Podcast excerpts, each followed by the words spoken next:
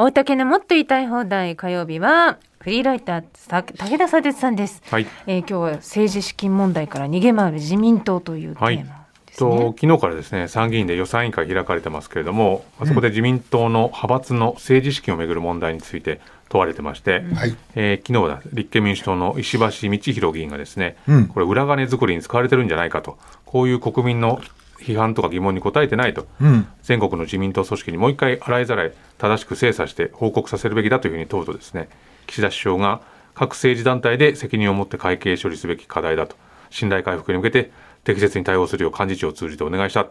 全国の団体も問題意識を持つことは重要で自民党として具体的な対応を考えたいと、まあ、ほとんど何も言ってないけど何か言ってるようにも聞こえるという、まあ、いつもの感じの答弁でしたけどもね。うん。まあ、昨日、まあ、いろいろニュース等々おいろいろ見てますと、まあ、国会を報じる内容として、まあ、万博の予算とか、まあ、防衛力少子化の予算、まあ、これについての議論多くてもちろんこれも非常に大事なことですけれどもとにかくこう議論する問題点が多すぎてですね、なんとなくこう自分たちの悪事が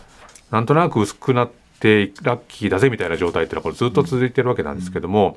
まあね、先週ここで話したあの長谷博知事のはい。官房機密費の五輪招致の話っていうのも、まあなかなかこう黙ってりゃそのうち大丈夫なんじゃないかっていう感じの作業の真っ最中かなというふうに思うんですけれども、はい。でこのまあ政治資金問題がどういうものだったのかというと、えーまあ今回問われているのが、まあ、その自民党の5つの派閥が一昨年までの4年間の政治資金収支報告書に合わせて4000万円分記載していなかったと。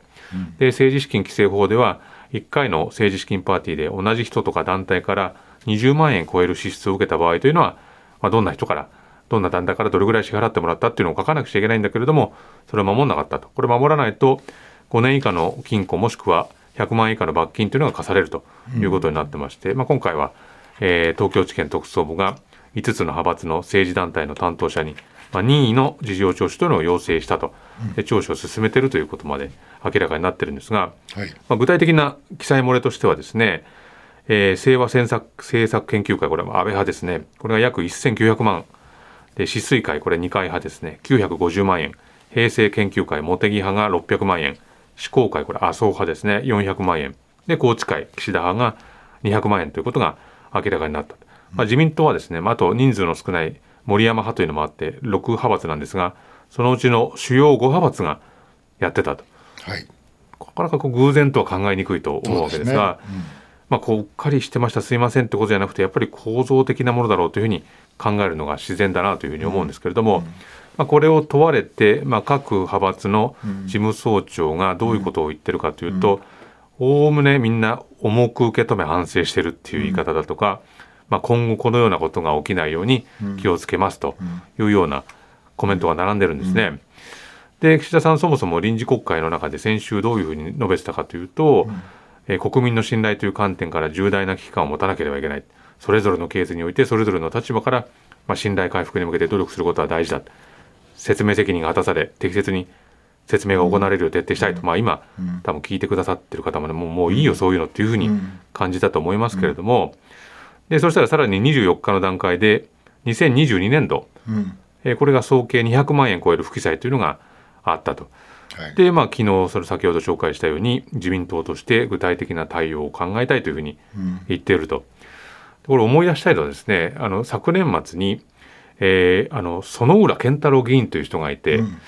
皆さんも名前は覚えてるかなぐらいだと思いますが、これはパーティーの収入を過少記載して、裏金に回していたということで、えー衆議院議員を辞職をして、罰金100万円、公民権停止3年という略式命令というのを受けてると。はい。これともするとあれちゃんと調べないと、うん。同じじゃんと、んもっとひどいことが起きてるんじゃないかっていうふうにうん言われても仕方がないわけですね。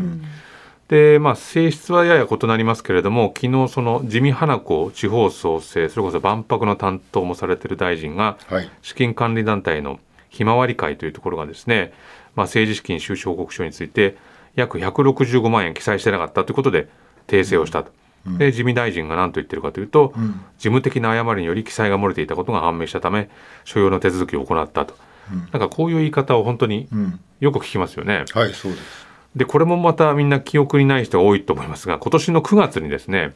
まあ、あの内閣が改まって入閣した閣僚と自民党4役のうち高市経済安全保障担当大臣と萩生田政務調査会長そして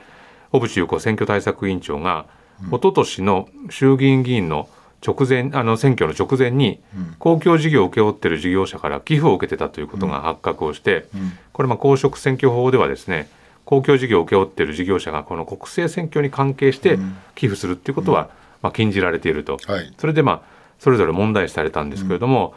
じゃあその個々人があるいは個々の事務所がどういうふうに答えたかというと、これも口を揃えたように、誤解を招かぬよう道義的観点から返金をしたっていう、まあ割と謎のど道義的ってもっと大事な言葉じゃないのというふうに思うんだけれども、まあ、その問題もなぜだかスルーされたというか、まあ、追及から逃れたままになっていると。まあ、さっきからねそのニュースコーナーでもありましたけど今本当に防衛費がどうする少子化対策どうする万博どうする、まあ、お金の使い方っていうのは当然まあ予算委員会問われてるわけなんですけども、それなのになんかこの自分たちのお金について、あすみませんちょっとなんかちょっとまずかったらしいんで直しておきましたっていうのっていうのは、なかなかあんまり許されないですよね。通常自分たちが社会人生活しててもその逃げ方っていうのはあれありえないわけですけど、そうやってお金にこう我々があの預けた税金どういうふうに使うかっていうのをきちっと議論しなくちゃいけない人たちがどういうふうにお金を得てどういうふうに使ってるのかっていうのがわからない状態になってるはいっていうのは、この不信感の中だと何をやっても受け止められないという人が多いんじゃないかと思うんですけどね。もうこの辺のなあなあ感が見ててたまらないね。そうですね。まあ東京地検特捜部が入ってええ。捜査をしましたと、うん。これこれこういうのが出ましたと、うん。この人たちは、えー5年以下の懲役、ん。または100万円。えこれさそれを特捜部がちゃんと上げて、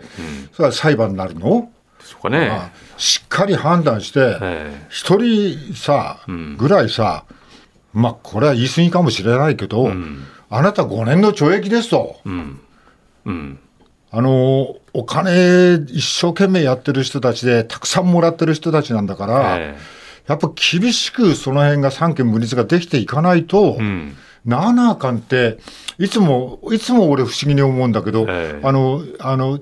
あのちゃんと元に戻して修正しましたとか、えあの申告し直しましたで、うん。それで終わってる感じがするんだよね。そうなんですよ、だからああすいませんでした。あーなんかありました、っていうことで終わっちゃうって、はい。はい。なかなか実生活ではないと思うんですが、それをこのうん。我々のお金の使い道を決める人たちが、なんか常態化してやってるっていうのは、やっぱりこれ受け止める側がまず慣れてはいけない、そうするそのためにやっぱり繰り返し、あれおかしくないですかっていうふうに問い詰めるしかないと思うんですね。政治資金規正法ね、でも一方ではこう言いつつね、慶太郎君は、もう一方では政党支部に入ってくるお金が、迂回献金でざるみたいになってるって話も伝わってきてるわけだよね。